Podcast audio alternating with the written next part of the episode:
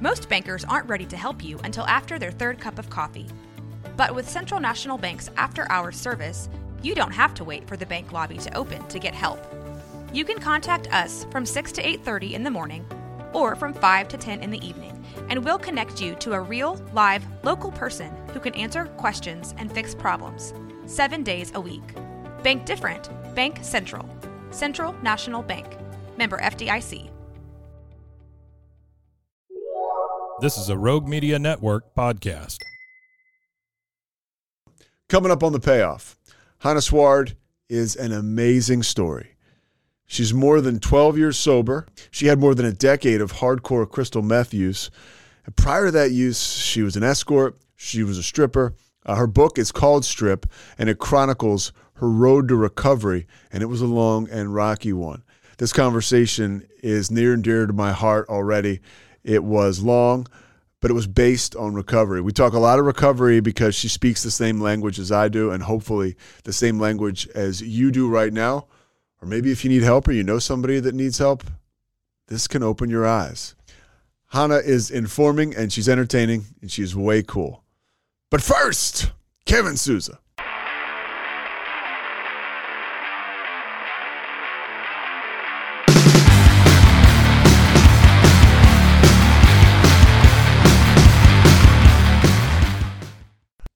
First thing I want to ask you, uh, how many how many meetings are you getting to? Because I need a. By the way, because I'm thinking I need a meeting. To, so I was like, I, am just going to be a, a, a, an alcoholic and tell her. Yeah. Well, I love the way you just jump right in because that's what we do, right? Like, let's get to it. I get. I'm. I'm someone that needs. I need a lot of meetings uh, in order to kind of be on level or mm-hmm. somewhere near there. So I have three anchor meetings that I go to, like three core meetings, and then I get to another couple meetings uh, that I kind of float around in. Uh, that's not true. I have four anchor meetings, and then the other two, I'm also in another program. So, uh, yeah. Are you yeah. cool to say what the other program is? Of course, it's Al-Anon. Oh, okay, yeah, yeah. yeah. I could use that yeah. too. I, I, I have, I'm from a family of alcoholics both my brothers are sober. One of them lives out by you in Hermosa. Uh, okay. And my other brother lives in, in Philadelphia, and they're both. So I tell people it's the last club on earth we wanted to join, but here we are. Here we are. Wow. Oh, so you, yeah, that's, and where are you? I wasn't I'm in Texas. That. I'm in Waco. So I'm right between Dallas and Austin. I've been here for about six years.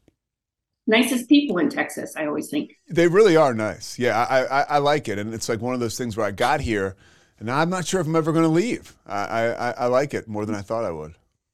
Yeah, yeah, that's that's a good feeling. Well, the biggest thing is, and see if you can relate. I, I traveled yeah. around a lot for work. I still do, and the first place I went when I moved here, because I'm a yeah. because I'm a big grown man. My mom helped me move, right? So uh, my mom was was like detailing my apartment, and the first thing I did was I said I'm going to a meeting, and I went to a meeting, and that's been my home group for the past coming up on six years. And it's like being an alcoholic is pretty cool like that. I felt like you can plug right in. So cool. I feel so fortunate. I mean, you know, with the book tour, I was able to get to meetings and I mean, just, yeah, wherever and, yeah. and whenever. And all of a sudden you have these people that are in your life and you could go, yeah, anywhere. Oh, yeah. Okay. So the book is called Strip and it's it's unbelievable. I mean, I haven't read the whole thing, but I've I've gone through it, and I cannot believe that uh, you are able to, and I really can't believe this because I don't know what it's like. I mentioned you're able to access some of these difficult topics and go through them, and I heard I heard you say that you couldn't actually write about some of the stuff like some of the sex work, some of the the, the meth and, and, and the stripping in your yeah. first couple drafts. It took you a little bit, and I love how you say you had to get further into recovery to get there? Well, wow. First, just thank you so much for, you know, I mean, you, you're you're clearly prepared. I've no one's ever really brought that up uh, in a podcast that you know with that knowledge. Yes, it definitely did. I it took me a long time to write the book because it really was a journey with my recovery, and the sex scenes uh, I couldn't have done it sooner. I needed enough recovery, uh, outside therapy, to come to a place in myself where I could could go there and have the tools to anchor myself, to bring myself in, bring myself out, and have a new experience with it while also trying to bring in the reader. Uh, and it was was very intentional. Uh, and and I know in the earlier drafts, like I had an agent, and he had said, "You just gloss right over the sex." He said, "And we had sex," and I'm like, mm, "What's wrong with that?" yeah. It's like we need a little more, a little more. Take us into the hotel room, you know. Take us into, uh, you know, take us in bed. Take us to bed. Yeah, that's I, I even when you say that, take a deep breath because it's just heavy. It's just heavy stuff. Um, and yeah. you know, you, in your childhood, you grow up, and it's not only heavy; it's kind of empty. Your your mom is not there. Uh, I've I've heard you say, you know, you felt like you were in the crib, just reaching up, and and, and nothing was there. You, you weren't able to yeah. establish contact with anything. Describe a little bit what it was like. You grew up in a bohemian lifestyle, uh, but it was yeah. also a, somewhat empty as far as an emotional standpoint and parents are concerned.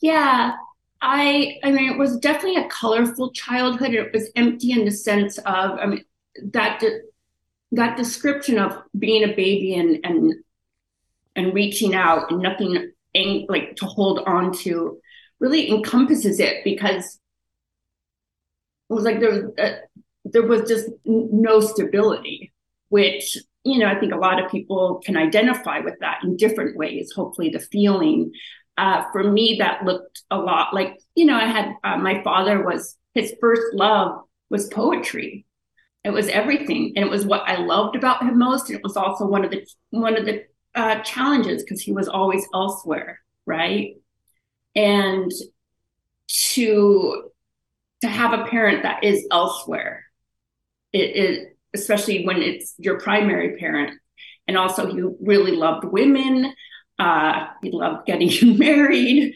and uh, moving around. And he's married. This is a guy who's married like five times, right? Okay. Yeah, yeah. yeah you are. Yeah. You are. Come on, guy. very yeah. impressed. yeah. Yeah, five, five times, and uh, and, and a, number of girlfriends uh, al- along the way, and yeah, it, you know, we we grew up. I grew up at one point on an island that had no cars or stores, and the house that we moved into was well, like a little cottage. Uh, had a furnace in there, but like a, a swing that if you swung in it, you just hit the furnace, and it had a bathtub in the kitchen, and then it had an outhouse inside the house. So I remember when the editors, you know. He, uh, emailed and said, you know, the wording's wrong here. That an outhouse is supposed to be outside the house. And I'm like, well, for the sake of the reader, we can do that, but just you know, but it was inside the house. He's like, well, that's too confusing. I said, okay.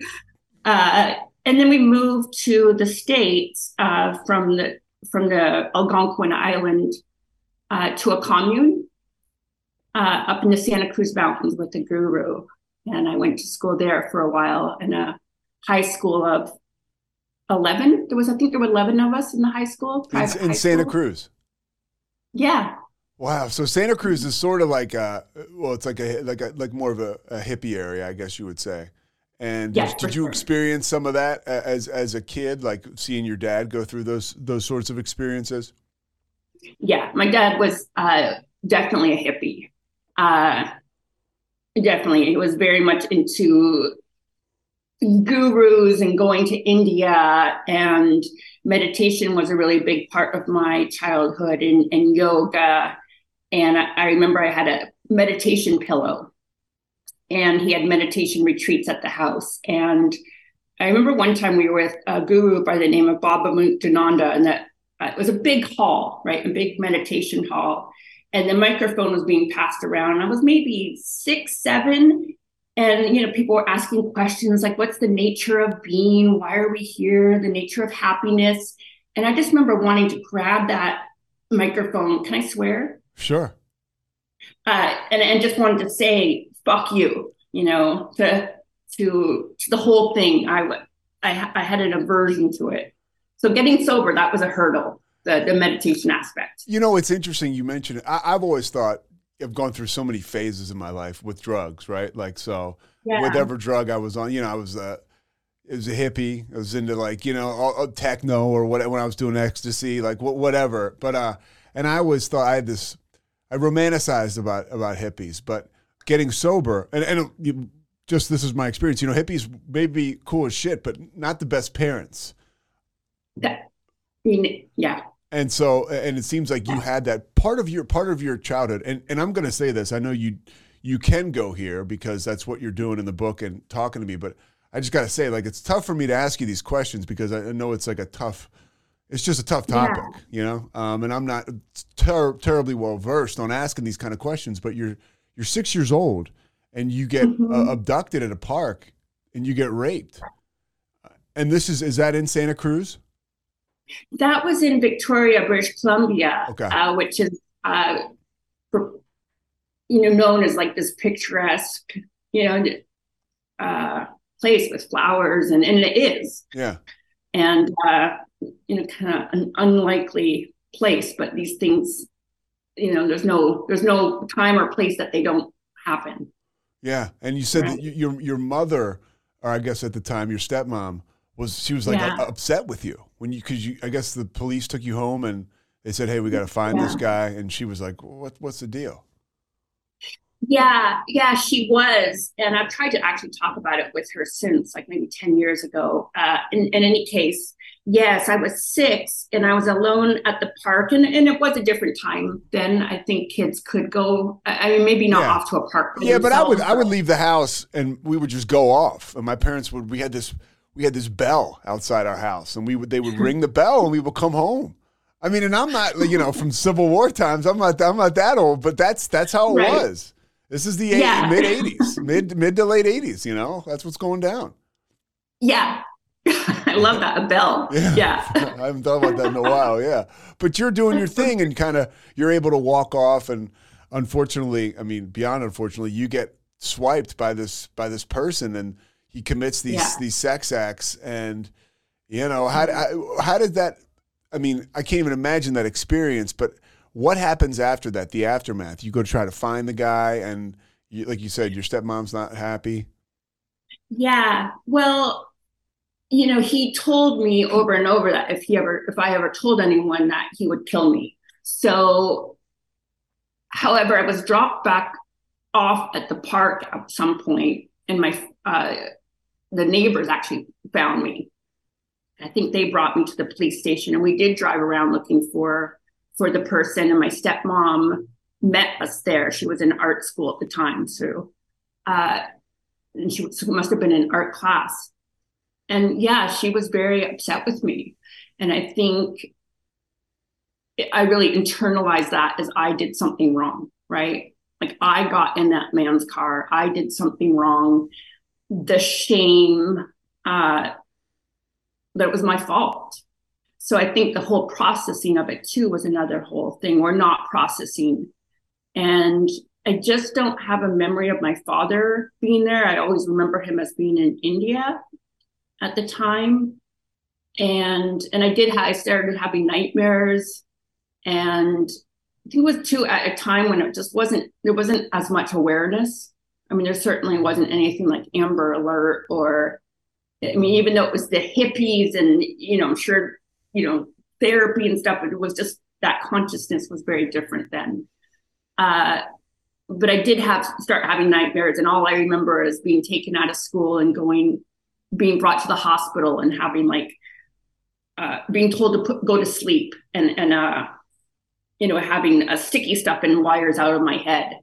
And and then at some point the nightmare stopped so i thought it must have been the the glue and the wires that uh, that stopped the nightmares uh, so you know it's funny and, and we're talking about obviously, you know, I'm not a doctor, I'm not no expert. I have my experience, but what I'm hearing is somebody going through some some hardcore trauma, and then, you know, the age you and I grew, grew up in, we're around the same age. You didn't really talk about whatever was happening, so you're not talking about it. You're having outbursts, And then Yeah. for me, you know, you feel like an outsider. I mean, I had things that made me feel like an outsider, like learning disabilities or whatever. They'd send me to like the reading van to go. I just felt like I wasn't a part of, you know.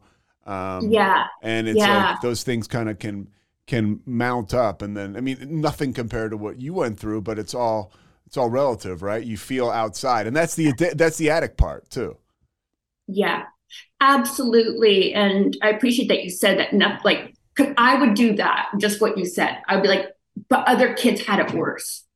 Other kids were locked in a closet or a basement and they were, you know, beaten or like, and it would, I would really, that was, I guess, one of my coping mechanisms up until not too many years ago of, of not, like, not sitting with it, not, not, uh, dealing with it. And and you kind of you you have another experience with sexual trauma. Uh, Yeah. As I guess, what happened the, the second time when you were young? You, you were still around the same age.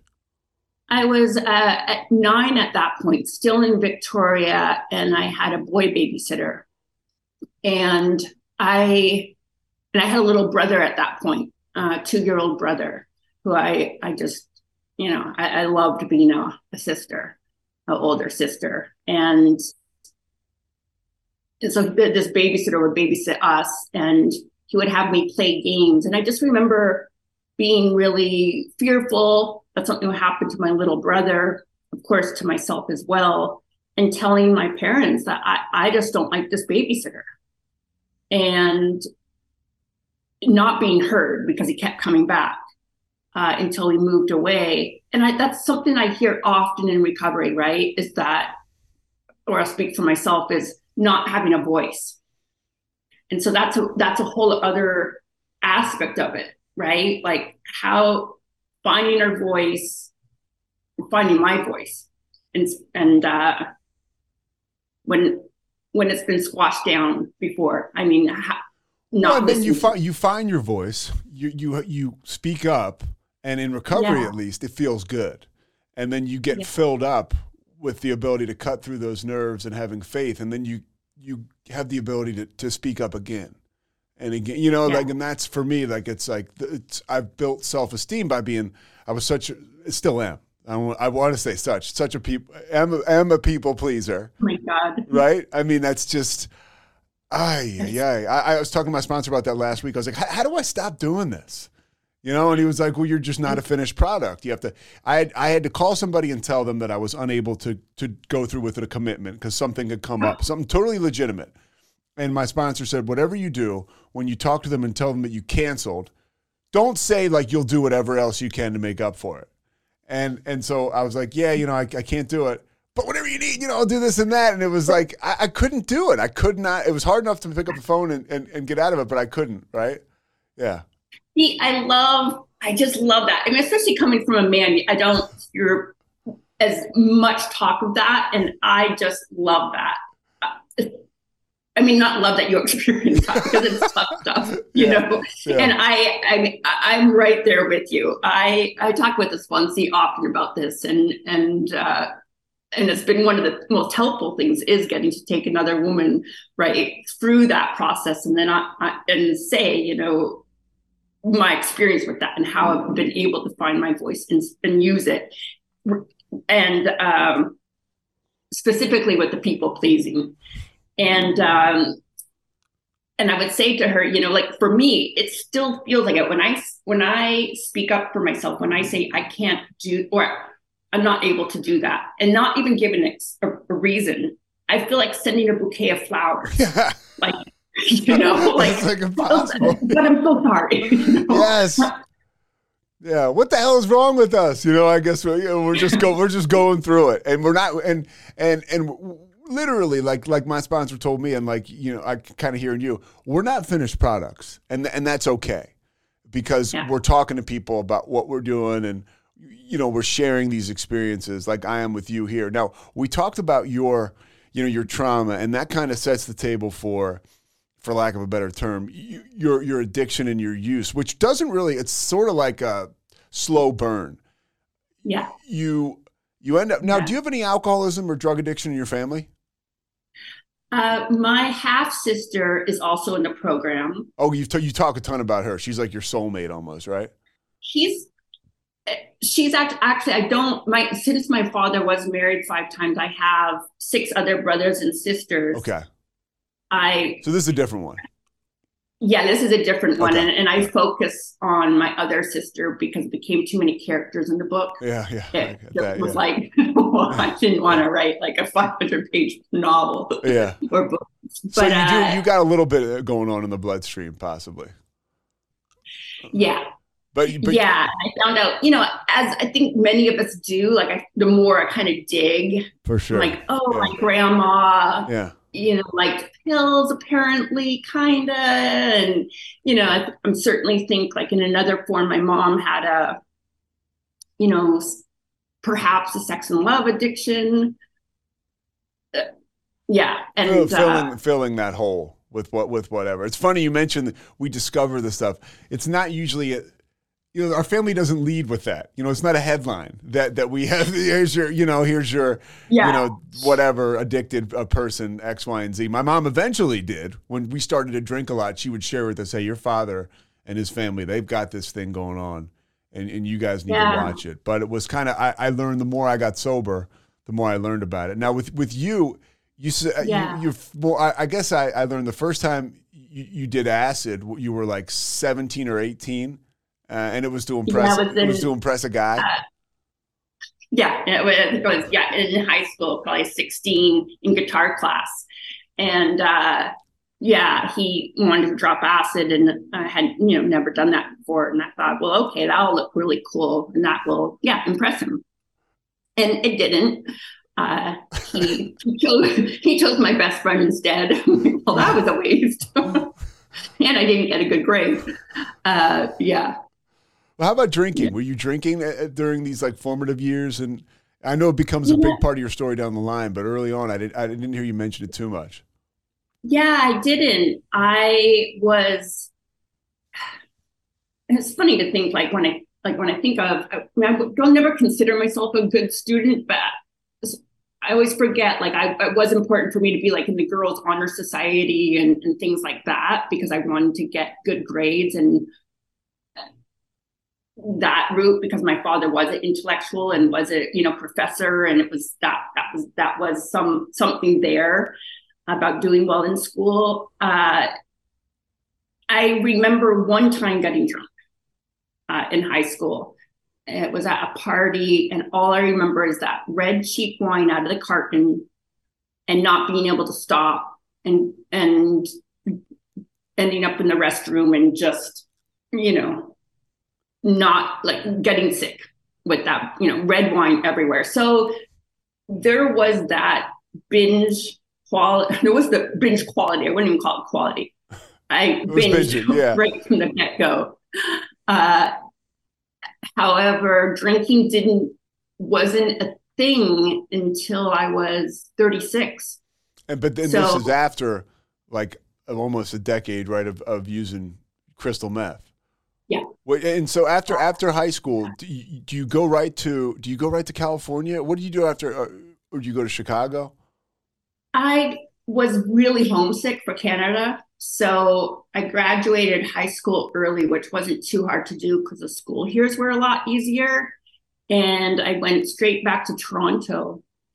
And uh, I spent some time there. And then I wanted to go back to school. So I went to Montreal uh, to study religion of all things. and I, I, I didn't realize it was a religious department. Like I thought it was, I wanted to study religion, not not be religious. Yeah, like you And- wanted to study theology, not become a nun. Or yeah, Yeah, I was like, oh, what, huh? so, and I was just really lost there. And I just remember walking the streets at night. I was so lost, Pete, just completely bewildered. You know, I had this fantasy of learning French, being a French girl, and uh, just leading this interesting life. And I just remember I had this little apartment, and all these little cockroaches would come out at night, and I would leave and just walk the streets looking for Leonard Cohen because I, you know, had that you know schoolgirl crush on on Leonard Cohen,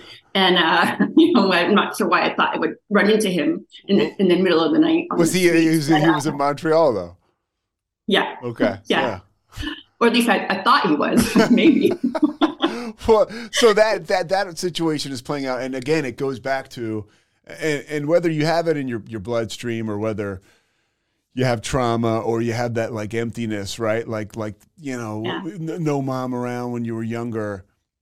There's something going on here, and then you you, go from Montreal, and and then I guess you you kind of reunite with your sister at some point, who was like your best friend, and you felt like when you and her were together, you'd be you'd be great.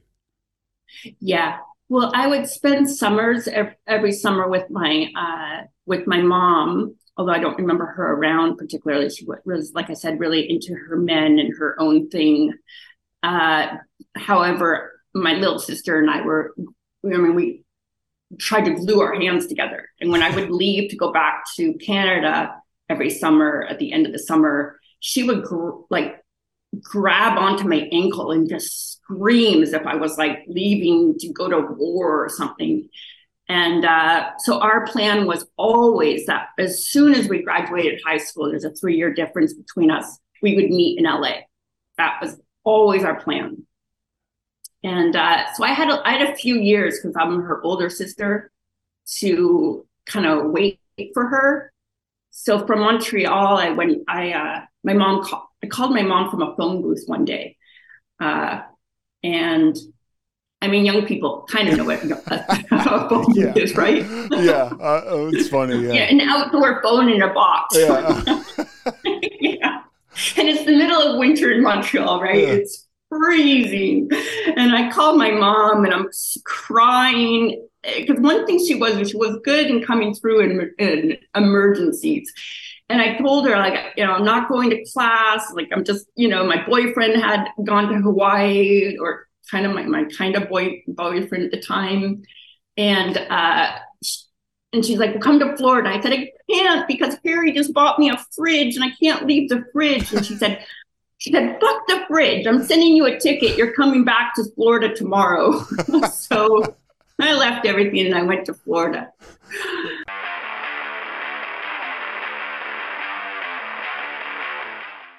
Welcome to One Star Rewind, a new podcast about those dreaded one star reviews that every business owner hates to receive, but yet every customer loves to read. During this podcast, we will peel back that one star review to better understand how it happened, when it happened, and what the business owner is doing after receiving that one star review. This podcast will be about love, hate, and laughter. On One Star Rewind, we will meet with real business owners will tell their stories and how they do rely on reviews for their business. Follow us on Facebook, Instagram, or download us at roguemedianetwork.com. Please subscribe, but only rate and review for not a one star review. Join us each time for a new review and a new story.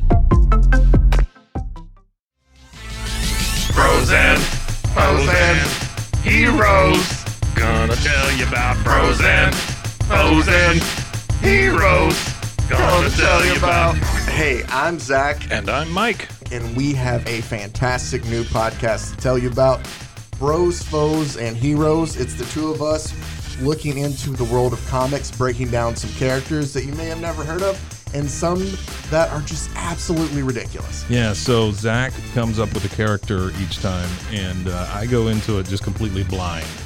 I don't know who this person is or what their abilities are or anything, and, and basically, I guess we kind of go over their origin story and just some of the ridiculous stuff that maybe, especially Golden Age stuff. Oh, Golden Yeah. Age stuff is always the best, and we will make sure to highlight all of the shenanigans and just absolute weirdness Yeah. of everything. Yeah, that's right. So subscribe today and uh, follow us on Instagram at Bros Foes Heroes. And if you don't, I know where you live. Not really, but please subscribe. Bros and foes and heroes.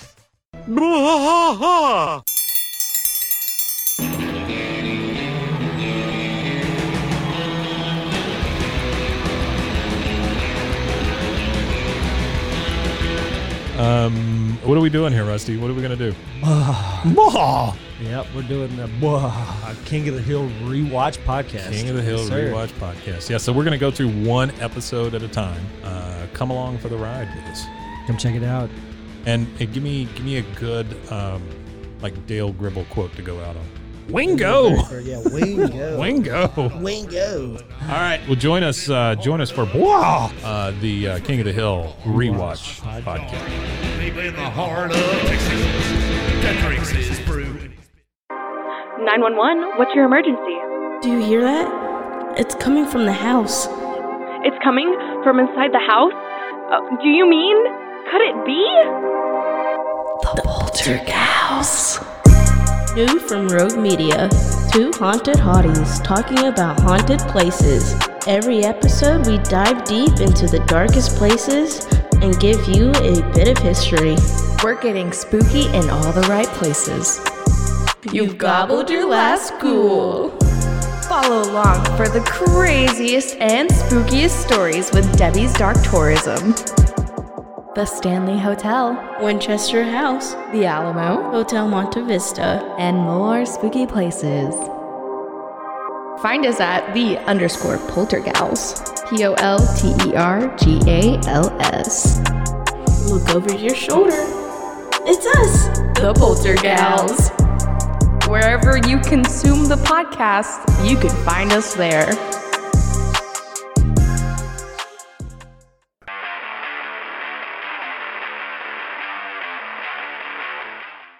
That- Your mom, by the way, was pretty. She was. Look, she seems like she was empowered. I mean, she she would talk about relationships with men. I think it's worth noting. I mean, there's a year where she had sex with hundred men. Is that correct? Yeah. Yeah. Yeah. So she was. She didn't really give a fuck. It sounds like. No, Yeah. no, she didn't. She didn't. She would tell me like, "Oh yeah, that was a great year." It was I was not supposed to say his name, but some baseball player, and she's like, and his friend, you know. Oh, I'm dying to know the name. I know you can't say it, but I'm dying. I'll tell you after. Yeah, okay, okay. Um, yeah, you'll have to tell me. So you go to Florida, and then I know you go to you start ending up in this this the, the sex industry when you get to Yeah. Chicago, right? Yeah, Yeah, I mean, Yeah, I- that story go- is great. I mean, it's not great, but I can Yeah. so relate. As I don't know whether it's you know I have certain things that I like to do and that I'm good at. Um, Yeah. there's a lot of stuff I'm terrible at, and and there's also even like some of like the re- jobs people will call remedial. Like I got a job at KFC when I was in a halfway house, and I was terrible at that. I mean, I got better, but yeah, you talk about your you talk about you're working at a place that's kind of like a 24 hour fitness, and you're like, Oh. fuck this, you know. yeah, You had to be there at 6 a.m. and you were like, this isn't gonna work.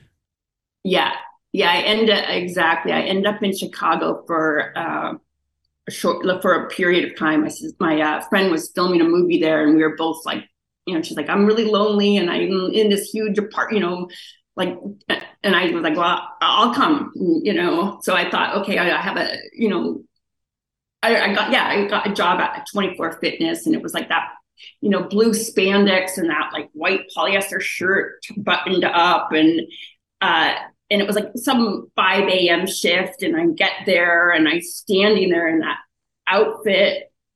And I'm like, well, I think I lasted like three hours, and I'm like, I just can't do this. like, I, I can't do this. I can't stand here in this spandex for and get paid minimum wage. How am I going to?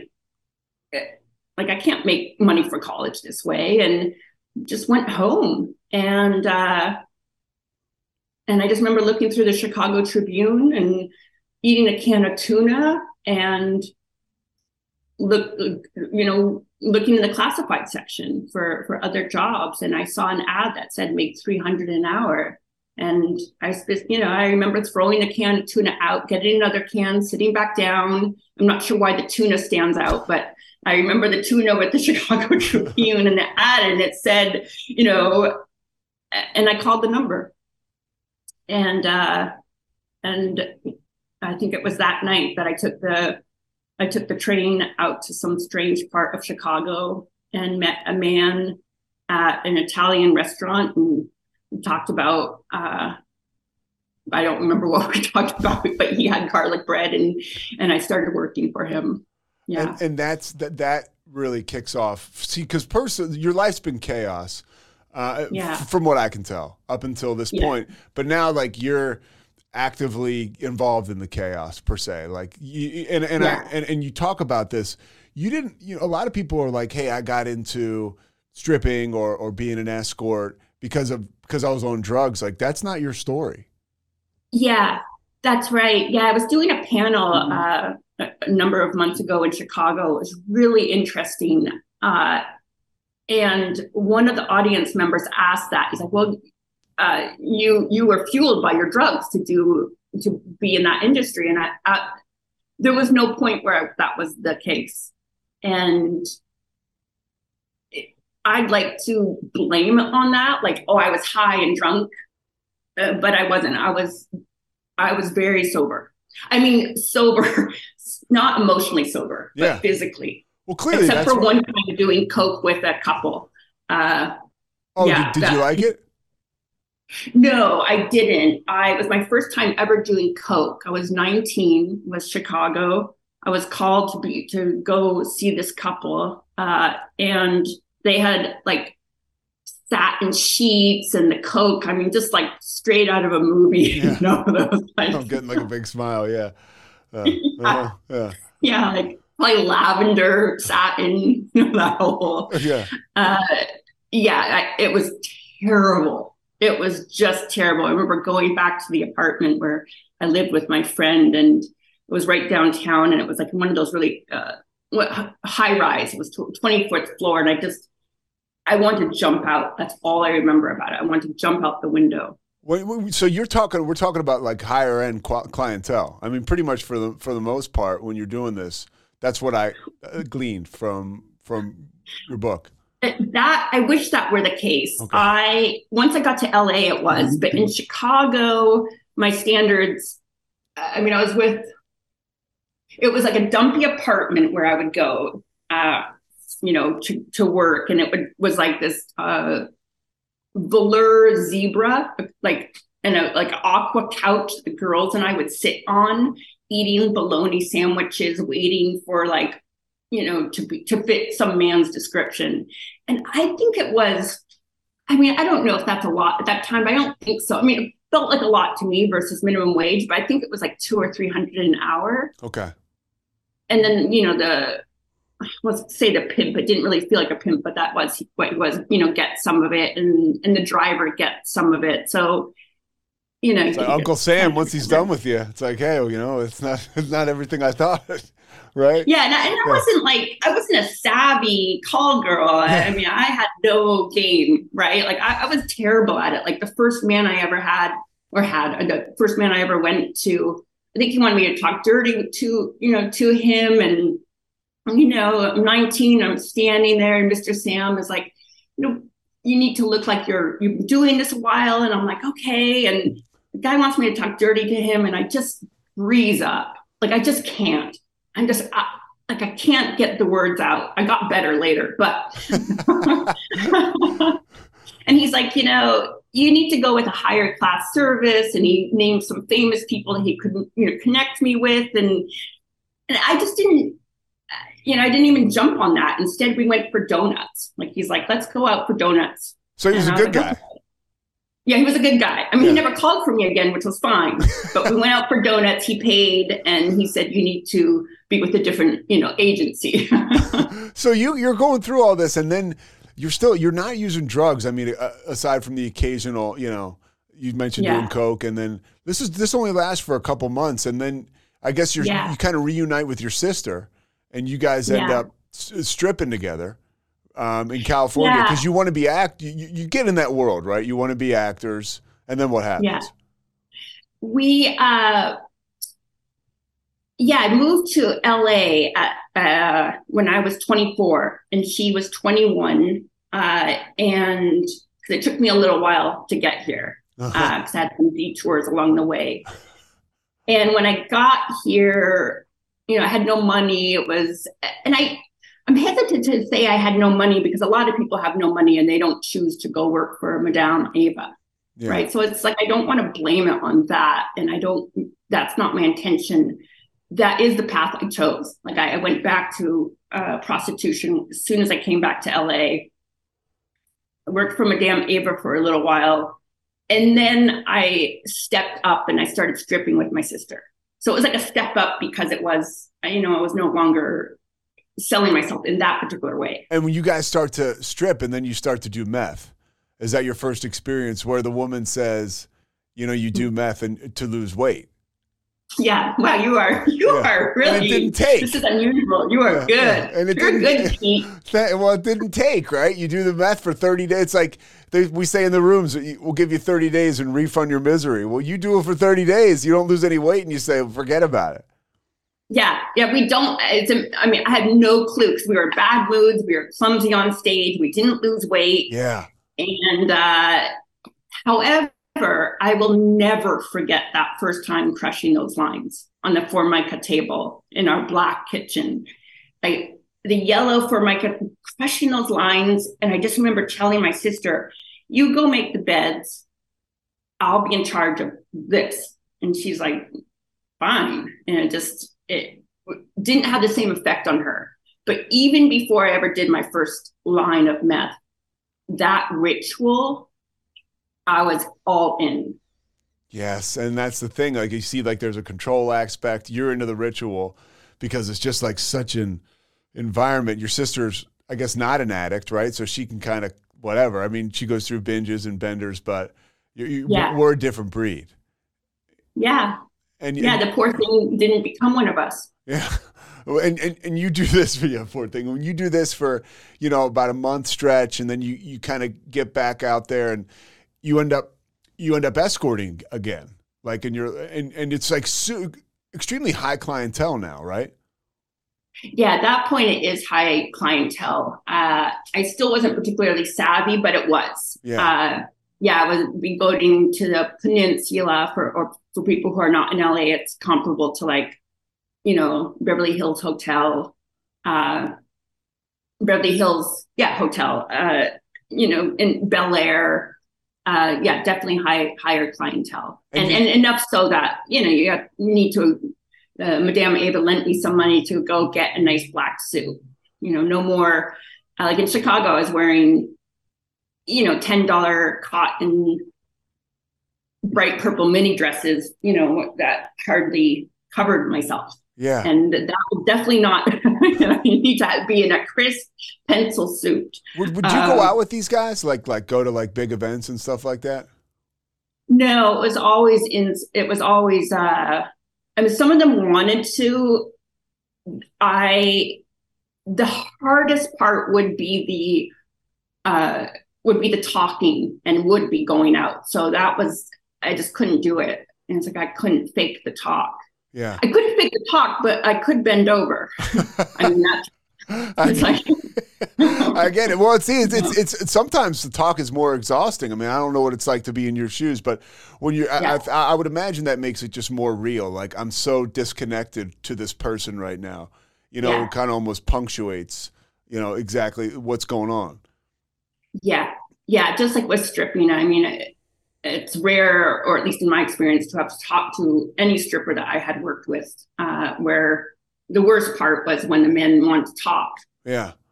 You said some. You said some of the guys were, were were shitty guys. Some of the guys were good guys, like you mentioned. The one thing that jumps out at me, and you, you said there's you're watching the Oscars once, and a guy who you'd been involved with who wasn't so cool was up there getting, No. getting an award, and you're like, wow. And you said that, that that was a real like your stomach almost turned over.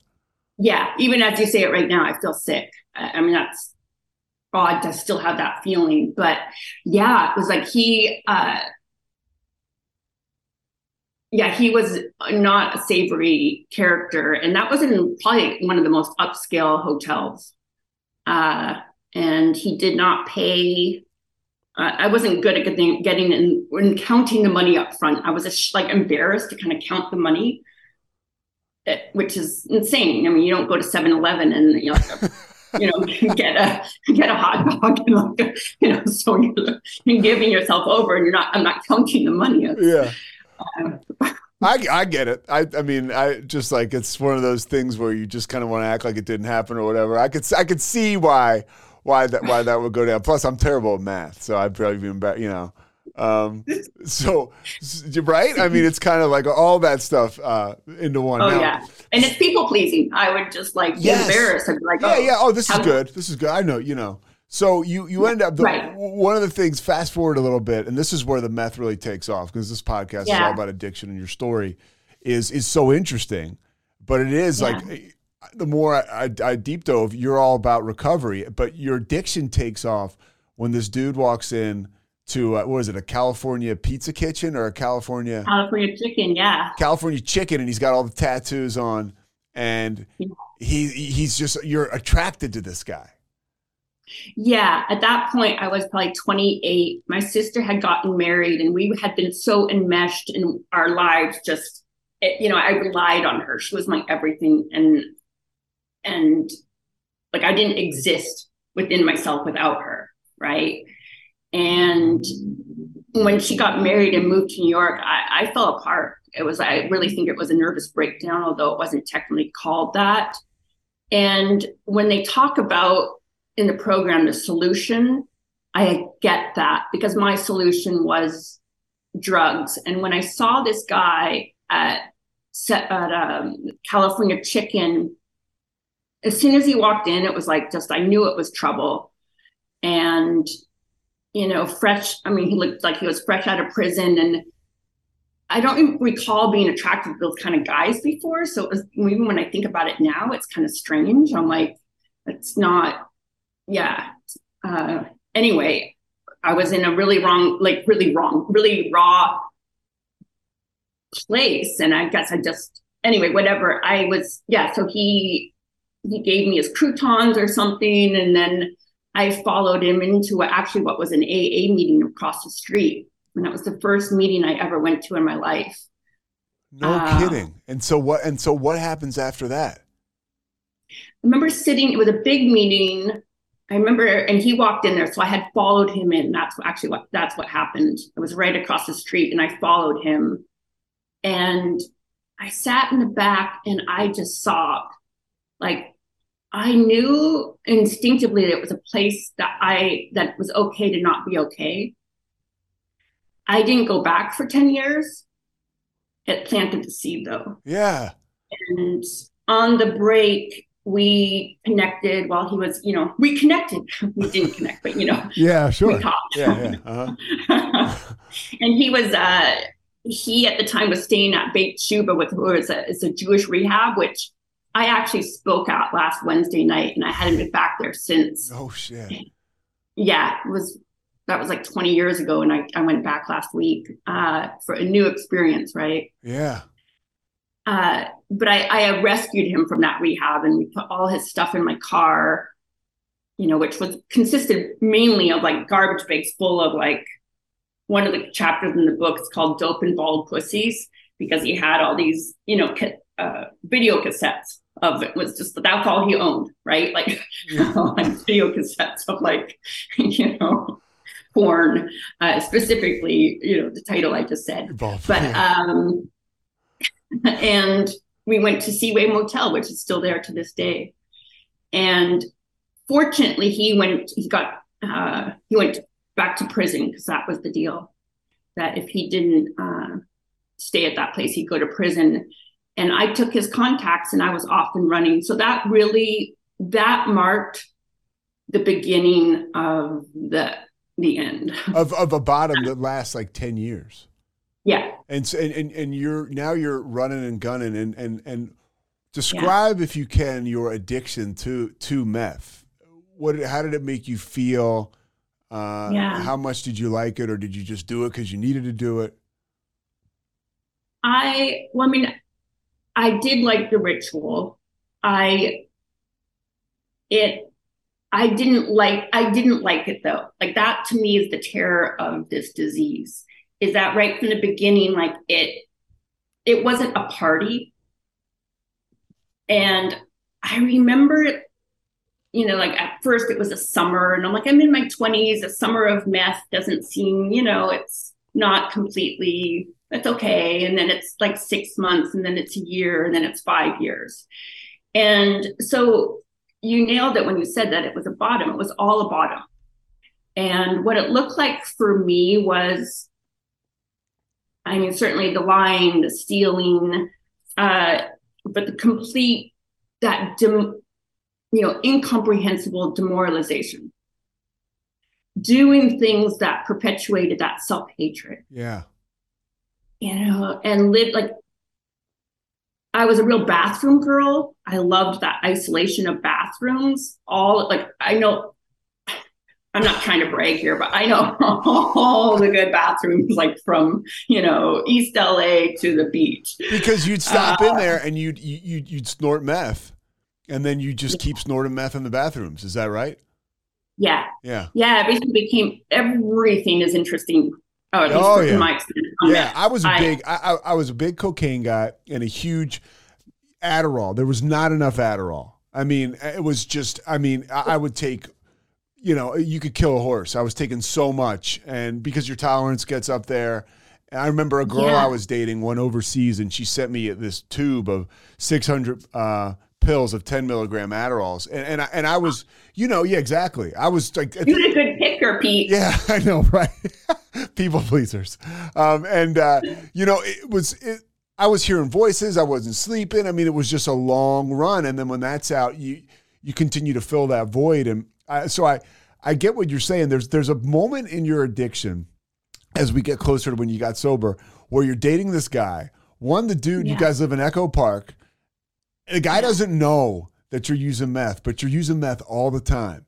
And Yeah. you have uh you, you really are attracted to plants uh and gardening right so this dude goes to work right he's working at a flower shop and you are in this brush like and i i, I heard you say it all day and and All you day. you mean all day you know All day. yeah like what's Yeah. what's that experience like what's happening there Well, yeah, he would go off to work, and I just remember so suspicious, like being in my little night, night, you know, see-through nightgown, like kind of, you know, it's like the angelic white nightgown, and I'm the, you know, and, and it's like I have no shoes on, no, no gloves, no, you know, proper attire to garden, and I just like I'm gonna go back inside to not use. That was my goal every day, like don't use, and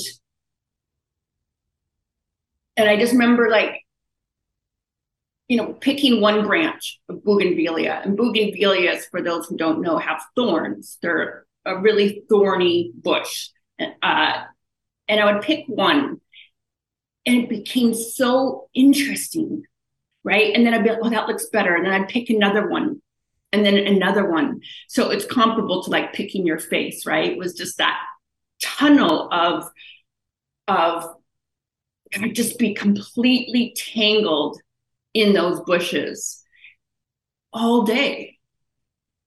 And I, you know, with that dry mouth, having to pee, you know, seeing that I'm getting completely torn up, right? And and not feeling well after not having slept a few days, somewhat delirium, course dehydrated. And remember this neighbor came. It was the only time someone ever called me out and she brought me some lemonade. And uh, she said are you using drugs? And i was so appalled. Like i was just like i just love gardening. Like how dare you? And you know I drank the lemonade. Uh, well you yeah so what's that You needed it with the dry. I, I can feel. I've been there. The dry mouth, and it's like you literally need someone to come and like keep you alive. you know, yeah. Like here's Yeah. what you need. You need to take this in, and uh, that Yeah. that that whole. I've heard you tell that story, and, and I, I am like right there with you. It's one of those things where it's like, oh my God, where's the time gone? When I started this, I was feeling good. I was like high, and I was so into this, and now I'm like, what is what's happening? And for me at that Yeah. point, I was like, I, I need a drink. Uh, but for you, like alcohol wasn't a huge part of the equation at that point. No, not at that point, no. And uh yeah, and and I mean those kinds of yeah, and gardening I mean just these things that became very interesting that like I've never gardened since, you know. Uh, I have some plants I'm trying to keep alive in my apartment, but that's about it. Uh yeah, my disease, it was just what you said, those hours, the time, the days turned into months, into years, and I'm taking apart. I mean, I was a real big, I mean, I was a tweaker. Uh, and I loved Home Depot and especially the nail aisle. Like I was always at Home Depot. I loved it. You know, like the doorknobs were just fascinating and You would take apart doorknobs. oh, so interesting. And So would, you, would you be able to put them back together? Not really. That, there's nothing worse when you start a project like that and you're you're high and then you look like you're like, oh boy, like where am I going to go with that, right? Somebody's coming Yeah. home, I have to explain that to them. Yeah, Yeah. yeah. When my boyfriend at the time in Echo Park came home, I was like, I'm like, this is, I know how to do doorknobs. There's, it's so interesting. He's like, well, can you put it together? I'm like, tomorrow, maybe. How did you? How did this? You mentioned this is, or, or we talked about it. It's like a ten year bottom. How did you get at it? Like, like when did you break? When was your last day on meth? And and you Yeah. were like, I, I, I, what what happened? You know, this is the thing, right? And I, we, I often hear this from other people too. Like, I don't know why one day was so different than the other because it was all that terror, all that, again, that gripping demoralization and all the promises to myself. Like when my dealer would go to jail and I'd be like, okay, this time I, I guess I'm getting sober. Like I would call that sobriety, like sober Yeah. until the as soon as the person called. Uh, and it was the uh, my my bottom. Although, like I said, again, it was all a bottom. The last day of meth was in the Bougainvilleas, and I had moved out of where I was living with my boyfriend at the time into this little studio or yeah, studio apartment, and it had a backyard, all Bougainvilleas. Oh, jackpot. Yeah, I'm like, this is, I'm going to live here. Like, this, bottom, this is paradise. And it was actually, it was a really beautiful place. and, uh, and that particular day, I was just, just like many others, you know, in the bushes.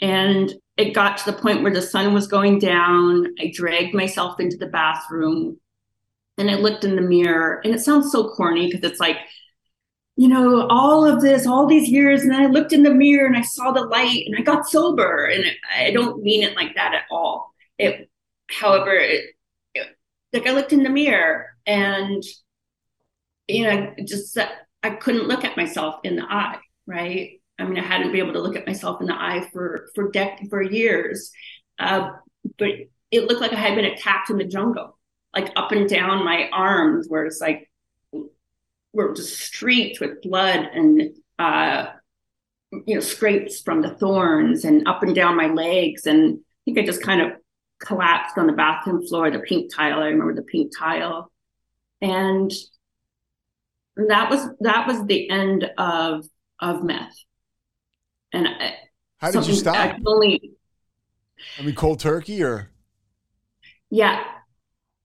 Yeah. However, what happened, and I think this is, I didn't used to share this too much because sometimes I would I speak at uh, you know CMA meetings uh, or you know crystal meth program, twelve step program, uh, especially here in West Hollywood because there's not that many girls. Or actually, there's anyway. That's a separate Yeah, thing. yeah, yeah. However, um, but I think it's important to share because I never considered myself an alcoholic.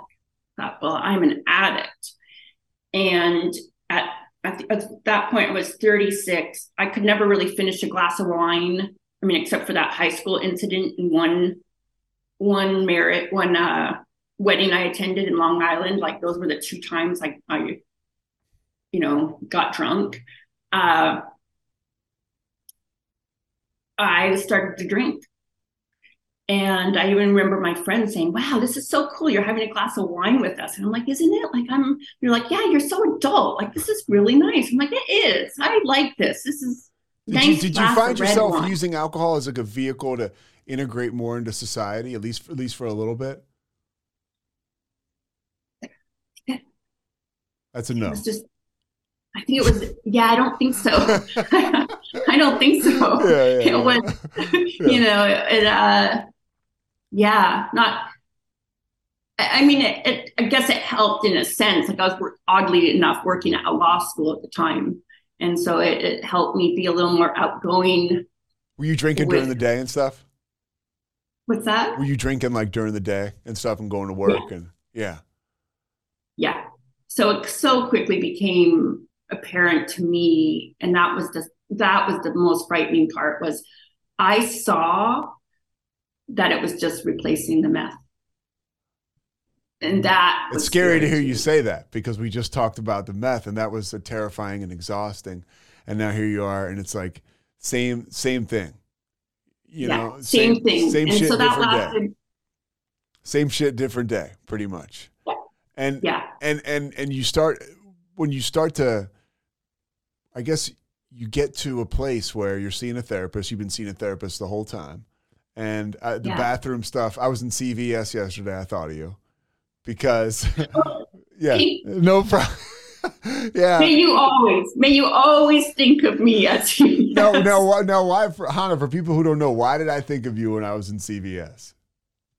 I loved CVS. Like I said, I loved bathrooms. CVS was across the street from my therapist at the time in Beverly Hills. It's still there. And before therapy, you know, it's 12 o'clock. That's a long time. I need a drink to before therapy because therapy is difficult. You know, take the take the, take the edge off. And uh, so you know, it's I'd take a bottle of wine or, or champagne. I was a big thief. I, I never liked to pay for anything. So I took that into the CVS bathroom and I would, uh, yeah, drink part of it and stick it in that like trash can and put, you know, paper towels over it and promise myself I wouldn't come back for it later. And, uh, and I'd go to therapy. And so that CVS bathroom was, uh, you know, to this day, it's so odd to go. I mean, I don't n- normally go to the restroom in CVS anymore. it's not really necessary. But to this day, going into any any restroom, Any public Uh, restroom. yeah, I, it's like I survey it, and I'm like, this is a good one. Yeah. This- well, that stuff, that's the disease. It never leaves us totally. I mean, I, you know, cliche or what, the obsession is lifted. I don't think about, and it took a little bit, right? I mean, my first, I went to rehab. I lived in a halfway house. I was like institutionalized for a while, you know? Yeah. And, and I, and I had to, you know, there was a lot of urges early on, you know? And that I don't have those anymore, but I still have the mind where I'll still see something and be like, well, I would, if I ever walk into a steakhouse bathroom, I'm like, this would be perfect. You know, like that's like I Oh. could, I could, I could move in here, you know, and just, and just do, do cocaine all the time and go back out for a glass of red wine every so often and then just come back. I mean, that's really, A nice steakhouse or a a nice one, yeah, or or a shitty one. Anyone where the doors close, you know, and and that, like the big wooden doors, like a Capital Grille. Like, forget about it. I'll pay my rent there. Yeah, uh, if I don't screw right there with you, Yeah. right there with you. Or yeah, So Yeah. you, so you're going to the CVS, and then the the the magic per se starts to happen when you walk in and to see your therapist one day. Yeah, and I, you know, had always been uh, in therapy this whole time uh, over the years, seeking something and some kind of of help and something, uh, some kind of anchor, right? And and I was specific and especially attracted to, not attracted by the to, know, in a physical way, but to you know older women therapists that kind of were that mother figure. And this particular therapist really was that. She was just the most kind, woman, like just so gentle. It was just, I really loved her. I hadn't been working with her long. And I just remember that day, like I was sitting there and, you know, just this like earthy woman, right? With her, you know, painted toenails and her, you know, sitting like just, I mean, earthy painted toenails don't go together, but just something about her was. Yeah, well, and it's it's almost seems for us at that point in time, man or woman, it feels like that is unattainable for us. She's so put together, she's so attractive, she's so inside and out. You're like, I can never be this. Yeah, That's my experience with stuff like that. Yeah. yeah, she's a woman that can sit with herself. That's what I saw. And that is what I had always wanted, right? Always that looked like, wow, if I could be someone that could sit with themselves, that's the dream. And it was unattainable to me, or I thought it was. Uh, and she said, Hannah, if you come in like this, if you keep coming like this, we can't do the work. and I heard her. And at that point, I knew I had a problem that was apparent to me. And the next day, I went to my first meeting uh, two blocks from where I lived, where that bougainvillea bush uh, backyard was. And I, and I walked into a Wednesday meeting, 12 step program, and I raised my hand, and it was uh, uh, my life was unmanageable and I was powerless. And my journey began. You know, How hard was it at the beginning? it was excruciating. Uh, like those early days were so hard, so hard to get. My head to the pillow sober was was everything, right? Like how how how does one or how do how like for myself time becomes so different when you're not on meth or drinking. Like time it's like wh- and waking up in the morning first of all just waking up in the morning right? Uh like the paralyzing depression anxiety like that terror was just gripping. So it was like every moment was was really unbearable. There was no pink cloud uh, not for a long time. The one thing i did though is i got my head to the pillow sober you know I did use Adderall in the first three months because I was really worried about getting gaining weight. People kept saying you're gonna gain like the the freshman 10, the sobriety 10. And I'm like, no, I'm not. Like I'm like, no fucking Yeah. yeah. no. And plus I still, you know, at that point I had two sugar daddies, a boyfriend and a lover. And I'm like, they're not gonna want like some girl with and you know eh, well anyway, I, I need you know I- I But that's an interesting one- component too, because you know, time takes time. Like whatever about you know those relationships is making you feel some kind of way. When you're sober, eventually for you that just doesn't work anymore. Um, and No. it's and but but that's sobriety for you. Your life, you have to. You know, people say you know, um, all you have to do is change everything. But like, it's damn near impossible to change everything overnight. And so Yeah. this journey for you involves, you know, you go in to, to the rooms with two sugar daddies and Yeah. you start to kind of thaw out and clear up. Yeah. And what are the steps you go through, not only to, you know, remove that kind of stuff from your life, but what are you doing to just to change? Because if you're at all like me, the first, the beginning is like you said, every moment is excruciating. Um, you know, and I, f- I did find a lot of hope and good energy in meetings, and I, that made me feel good. And so I was like, okay, this is the only other thing that can make me feel good. And I'd finally started to wrap my mind around that this other stuff was killing me. And I felt like I had a couple more tricks left up my sleeve as a human being, you know, to actually Yeah. do the right thing and help people with like God given talents. You know, how did you how did you ma- manage all those all that time early on? I mean, so for you it was excruciating too. Yeah, early on for sure because it was it was everything. I've done it for 20 years in the last 10 years all the time and the only thing that could really for me treatment was the only thing that worked. I, it was the first time I tried. I'd been in and out of AA for for it took me 10 years to get 1 year, right? So I go to Mhm. treatment and there's a wall between me and everything else and that worked.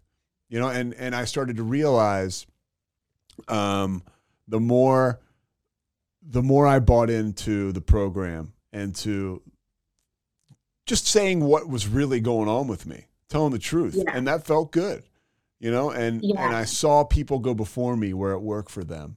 And I was like, I got, I got to do this. And I really was, you know, anything, it was, it was so fleeting. I don't know if it was like this for you, but it was so me, just me. You mentioned that first meeting you went to, uh, there were six people there, right? Yeah. Now imagine these are six people. Like, what if they all had some shit come up that night? You know, what if you walk in and nobody's there? I mean, now it's bigger than us in a sense where you you probably you, or you were ready, but that just shows how fleeting sobriety is. Like on the wrong day, if the wrong thing happens, I, I'm not here sitting here talking to you. I'm dead or I'm in prison. Yeah, that's right. That is, yeah. And those six people, I still have their cards. They gave me their cards that day, uh, or the people that gave me their cards. They're in right behind me in the kitchen drawer. And uh, and I never called any of them, but I, it's the it's a testament to the importance of reaching out, right? And handing someone your number and being there, being the hand, whether or not they call you, because those cards gave me hope. And I came home and I looked at it and I remember looking at this one girl and she had red hair and said actress. And I'm like, that's an alcoholic. And I can call her. I didn't, but it gave me something, you know. And I brought one of those cards to my uh, a wedding in that first month I was sober in Hawaii, and I didn't drink. I did use Adderall because I didn't want to eat the cake, but and I, I did, you know, I, I, ended up telling my sponsor, and that didn't go well. so I got a new sponsor. How, how, were you? Yeah, let me get a new sponsor, right? How how were you with like you know obviously sex guys were a big part of your your addiction and, yeah. and, and that murky past how were you able to transition in, into dating again? And and I mean that's oh for me God. that was so tough because I was alcohol, um, you know, made me feel like I I felt very I felt less than you know just from from from the beginning of the day till the end of the day. When it came to there was things I was confident about my life, but it certainly wasn't relationships with with women. And so alcohol yeah. was my conduit to that. And so when I got sober, man, there was a lot of work to be done. You know, how, how did you how did you get through oh all that and work through that? Wow. I well, one, thank you for sharing that. And yeah, the the, the dating and the love stuff, uh, the love stuff. Uh, one, I immediately like immediately stopped seeing uh, the lover. Mm-hmm. Like I knew I just couldn't, and that was incredibly hard, but it equaled the drink to me and I was serious enough about my sobriety. Like I wanted it more than anything. And I had that gift that talk about the gift of desperation. You know, I was 39 years old and I saw a glimmer of hope within that terror. And that particular person, uh, yeah, I just knew it would equal to drink. And that was really tough because that person kept contacting. Like it was, yeah. But I just, you know. Were you in love with this person? And yeah, that, that shows how that shows how high the you said on some level, but that shows how high the stakes are. Uh, yeah, we were together for like yeah. two years. Yeah. yeah, and when you're really in it, I mean, you start to do things that you do not want to do, and yeah. and, and, and then you start to feel better. Yeah. As hard as that shit is, it's like, oh wow, like I followed suggestions. I put my sobriety first, and here I am. Maybe it's six months, you know, or a year, but it's like I'm so much better for having made those hard decisions. Yeah, and to sit on my hands and even have a sponsor when it came time to amends that maybe it was time to make amends to him. And she even said, "Let's take a look at that." And I said, "Absolutely not. It would be for the wrong reasons." Yeah, like it, like I, you know, I, I drew the line at that. I was like, I just, I knew. I told my sponsor, I'm not I could use that as an excuse mm-hmm. and I'd be right back in. Yeah, you're, you're very important because you can tell other people that you sponsor and that come behind you that, hey, look, here's what I did. And that's a, that's a huge thing about sobriety. It's like a, you know, and maybe the woman who's sponsoring the girl who who's having the same experience, you know, your friend, let's say, is sponsoring this this particular person. It's like, well, I don't know but but but but Hannah had a similar experience. Go talk to her. That's a beautiful thing about AA. Like if you ask me about what you're going through, it's like I may not have the answer, but we can. I've been here long enough where I'm sure I know somebody or directly or somebody knows somebody that you can talk to that's been there. Yeah, that is like we what it talks about where we don't have to do anything alone, not anything. Like I remember when I had a spot, I had a sponsee. I still have, she's still with me eight years later, and you know, it was the time for her to do her fifth step. And she was, you know, apprehensive about sharing certain things with me. And I just remember saying, listen, you know, it was about the, the sex industry. And I said, You're talking to someone that came in, and my best thinking right before I got sober was to place an ad on Craigslist with my sister and be dominatrix foot fetish sisters. Like, I'm not going to judge you for some, like, yeah, we don't judge know? here. Yeah. Like, no, don't worry about it. yeah, yeah, yeah. That's know? so true, though. It's one of the only places you said when you went to that first meeting following in that guy who was trouble, you said you knew there was a place to go where it was okay to, to, to feel not okay. Yeah. Yeah, absolutely. And what a, like, how amazing is that, right? Like, at, like tonight I have my home group and it's you know it's been a rough time. Uh, I've been going through it lately, and I get to I get to share where I'm out there, right? And because other people do that, I know where to go for people exactly what you said that have it's an experience, you know, whether it's uh, an aging parent or these things that are really huge or small, right? Yeah. Like, I mean, uh, God, I remember the first time like I uh, went to get my uh, oil changed. You know, it's like a huge thing. Like I remember calling someone and the person's like, okay, text me when you're there and we'll bookend it. I'm like, okay. And I pulled in and I said, I'm here. And he's like, good job, good job, Hannah. You know, it's Jiffy Lube. And and then like 30 minutes later, I'm like, I'm home. I didn't do it. He's like, that's okay. We'll try again.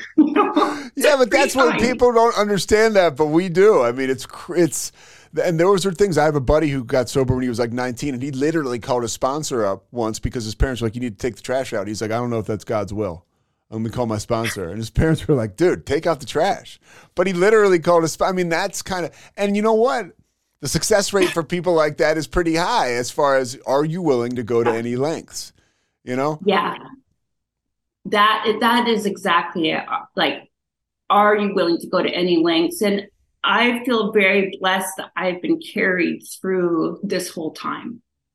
And I know not everyone is and and I've also like I, I recognize that I've had the willingness and I think it continues to come back to that that gift of desperation and, and knowing the alternative and seeing, like you said, something in uh, that that you know something out there that I'm like, oh, it may be possible Yes. because my thinking got me here, and I think in terms of like the the dating and the sex and um, we're not sex, we didn't say sex, but uh, Well, you that can go. You can go ahead. I mean, you know, that- it's all it's all kind of part of that same intimidating monster that can that can that can honestly sometimes can keep you drunk or keep you using because it's like, how am I Yeah. going to do that without this? that was really scary to me, uh, especially having followed someone into the program. So I I ended up going mainly to gay meetings when I first got sober, and and actually to this day because they ended up being my my Tribe. core people, Yeah. right? And I just felt safe there, like I wasn't gonna, you know, follow the wrong guy or whatever. And uh, yeah, so when I got sober, that that lover I you know was over, and they I had like I said I had two sugar daddies, and I knew I couldn't sleep with them if I wasn't drinking. So it was a choice of, am I is it taking me closer to a drink or farther away? And I it was just so clear. I'm like, there's no way without some champagne I can I can sleep with this person. And then so I ended it with one of the men. And then the other one, we continued to see each other for a year, but we only ever had sex once when I was drunk and then never sex again. And he was an unusual man. Uh, but we would go to dinner and you know, he gave me money every month and he'd take me to Trader Joe's and I got uh, a sober job is what they said to do. And after a year of seeing him, no physical, no physical stuff.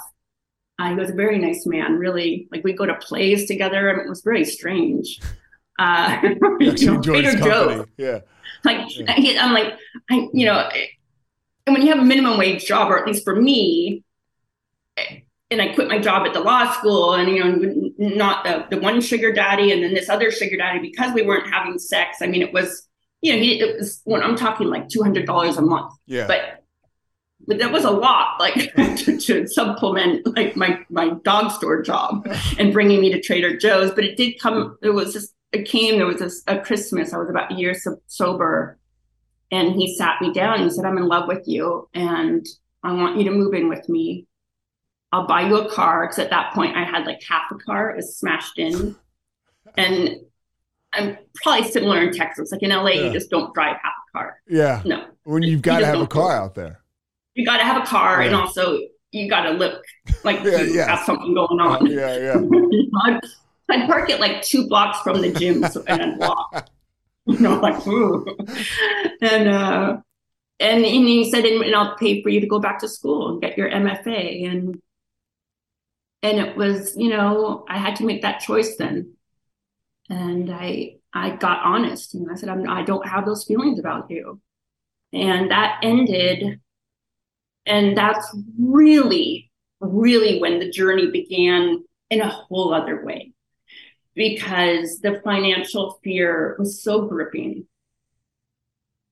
And how am I going to pay the rent? And people kept saying, like, just keep coming back. It's going to be okay.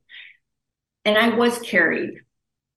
And I remember, you know, and, and I've had other women in that industry reach out to me and there's like a real turning point. I mean, for me, that was the turn, like a real turning point of of leaning in or not, because he would contact me uh, and say, "How are you doing? I just want to send you some rent money." And that's kind of the way he was. He would drive all the way over from Sherman Oaks and like give a thousand dollars, and he wouldn't even see me. He would just leave it on the like. And and, and you started to say no to this? Yeah. And he said, Are you okay? Do you have rent? And like I didn't. I didn't have rent and I wasn't okay, or I didn't feel I was okay. And I said, Yes, I'm doing well. Thank you. And and the people in mm-hmm. the program carried me and said, You're gonna be okay. And and then someone would call for me to take care of their dog and that would be like a hundred extra dollars or you know get another job three jobs like whatever it took When did you start to write again? Or or to write, period. yeah that was that took time uh that took time i think i was maybe a year maybe two but I actually think it was a year i had a sponsor. my finally got a sponsor because my picker was really off that first year uh, meaning i didn't know a sponsor should have a sponsor Yeah. right? Like you come, or at least for me coming in, it was just like, what are these words? What are what are you guys talking about? Like, but I kept coming back, and um, with uh, I'm just blanking. Oh, with the writing, yeah, I asked my sponsor. You know, it was something I was talking to my sponsor about, and she said start with five minutes a day. And so I began, you know, five minutes a day and it was with no intention of writing a book or, or anything like that. Uh, and I began, and one of the things is, you know, I think with growing, I had done ballet growing up, and the discipline of, like, I had that discipline of once I start something, and also that that alcoholic nature of like, Yeah. once I start, like, no, like I'm gonna go to the gym, I'm gonna write every day, no and matter that's it. Yeah. that's your regimen. Yeah. huh? You can't miss that or else you'll go nuts. Yeah, yeah. Mm-hmm. So it was like no matter what, I wrote every single day for two years, and uh, that's when I began that. And it was, uh, you know, the actual book was a very, very long process. A couple more things and I'll let you out of here. Where did you find the courage to, to write about such, you know, incredibly vulnerable stuff? Uh, I mean, yeah. Well, I think one being so used to saying it in uh, 12 step meetings, you know, I, I was, I didn't find that particularly hard to talk about what was going on. And I, and that is a testament to the tolerance and love in the program. Like I would come in and, you know, to the medium and be like, I'm going to go see my, you know, Iranian sugar daddy tonight. And, you know, and have a little dress on with a bow, you know, and the guys, you know, be like, yeah. Yeah. you know, guys would be like, you know, girl, just keep coming back. You look fabulous," you know, Yeah. and uh, and I, one thing I did is I just shared all the all the time, like you know, whatever was going on. And so when I was writing, the courage. I don't know. I think that was just this is the fact of of what we do here, right? We share, share from the heart and share what's really going on. And I think the hardest part was knowing that my parents would read it, or my at least my mother. But uh, beyond that, writing what's really going on. Like I had already been publishing in um, a recovery magazine or a thing called the the Fix at the time, so I was already sharing parts of my story. And uh, and I remember they said, "Do you want to put anonymous on this?" And I said, "No." Wow, no, I don't. That's awesome. Yeah. Yeah. And so you start Yeah. to you start to write, and then you continue to develop your journey. Part of your journey now includes you you, teach prisoners uh, to write. Yeah, actually, that came from uh, my financial amends. I had a really long, long amends. Yeah, you're like me. uh, You like to steal shit. You like to take stuff that wasn't yours. You Right? Oh, Like a I, I, I always say my part of my story is, you know, steal your shit, help you look for it. That's that's where I was. I mean, I spent a lot of time helping people try to find stuff that I knew they were never going to find. You don't, you don't look the part. I Oh, mean, that's well, the trust me. us, yeah, right? neither do you. yeah. Like, we're, we're the ones who really got to be careful. Yeah, exactly. Really careful. yeah. uh, yeah. I, I mean, I had been stealing since I was six, so that list was really, really long. And it came to a point uh, in the financial amends where my sponsor, it was right towards the end of the financial amends, and she said, I think you've done enough of these at this point. you know, it's the point is that with this last financial amends, I think it's time to give back in a different way, not necessarily financial. So I started praying about it, and I, I went to uh, Angels on Wheels or one of those places to serve food and bring food to. I'm not much in the kitchen, so that didn't. I was like, you know, praying to my, you know, something bigger than myself, like put me where I can be of maximum service. And the same thing with the book. And right now, like you called right when I was praying that day, like show me where's what's the next step? Where where do you want me to be? Right. And then I got your your outreach and I was like, there, thank you. Yeah. Well, thank Right? you. And- yeah. I mean, what you're doing Yeah. is unbelievable, and I think it's. I, I just think, I think for any of us to have any kind of a platform and uh, to share our experience, strength, and hope with with people on any kind of stage or platform is huge because I know when I was going through it, I looked to people that could carry a message that were out there, and and the fact that you're doing it and people can see you uh, and, and and understand. Like you said, I love the your story about the card with the, uh, the this is an actress and she's sober. You didn't Yeah. call you didn't call her. She said, "What's up?" She gave you a card. I mean, sometimes that's all it takes to kind of just Yeah. continue to keep us sober for that day. Yeah, yeah, it does. I, I mean, I can't, I can't count the times I'd run into someone in the program and they'd be like, you know, uh, like at the gym, and I would, they, my eyes would be watering. And they're like, they would just kind of pat me, like not pat, pat me on the shoulder. That sounds, you're gonna be, But they you know, understand. They know what's going on. All right, what's the, the last thing? What's what do you say to somebody that's in and out of the room and in and out of the rooms and they just can't they can't get it and they ask you like, "What do I do?" I mean, the one thing I did is I kept coming back. And actually, I was asked this yesterday, and, and I felt a little strange about saying it uh, because I know people like, well, you do the steps, do this, and do that. But without my my people holding my hand, without the fellowship, without like having a circle, like I have nothing. Right? It's through these people getting to hear their stories, having that community. Like to, to the today, like I, I want to be in the middle because I love the people surrounding me. So I would say keep coming back, keep coming back, head to pillow sober, like hold on because it gets better. And people kept telling me that it would, and I'm like, and also, like you just never know. Like it was someone who had seven days. So anyone coming back, like it was the person that had seven days that helped me get to four days, not anyone else. Right. So the power, the, the strength that an actual newcomer also has to carry the message. It was all I could hear. Did that So newcomer that- come that- up to you or say something or? What's that? Did the person with seven days say something to you when you had four days, or Yeah, I uh it was I was three days and I just remember saw like a crying, just like I, I don't I don't know how I'm gonna like it was a six o'clock meeting. I'm like, I don't know how I'm gonna make it through the night. It just like I just didn't, you know, it's and uh after the meeting, this young man came up to me and he had seven days and he gave me a hug. And he said, You're you can do it. You can do it and I got to four days.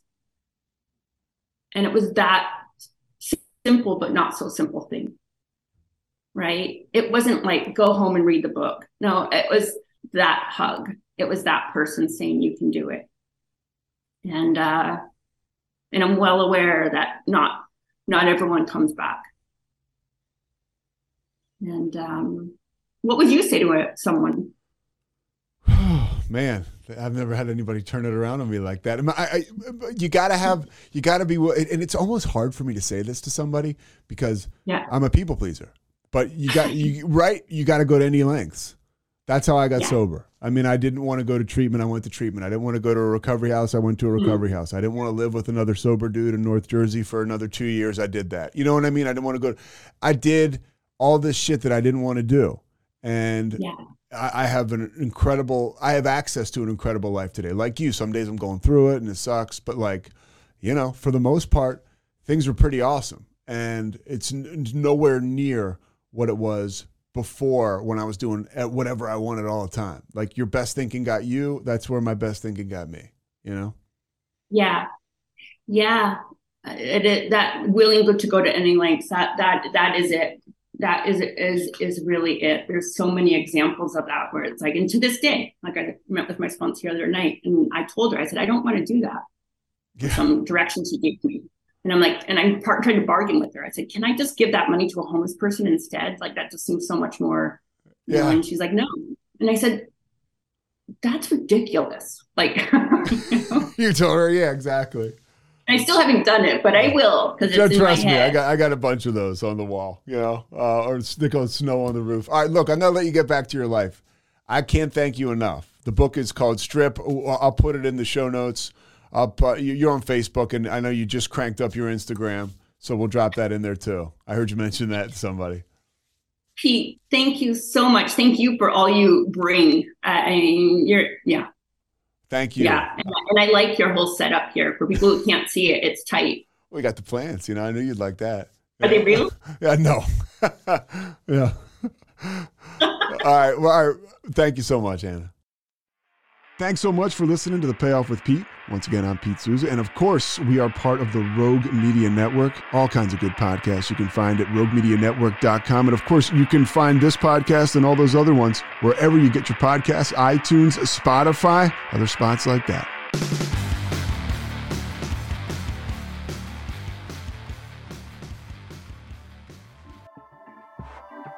This has been a Rogue Media Network production.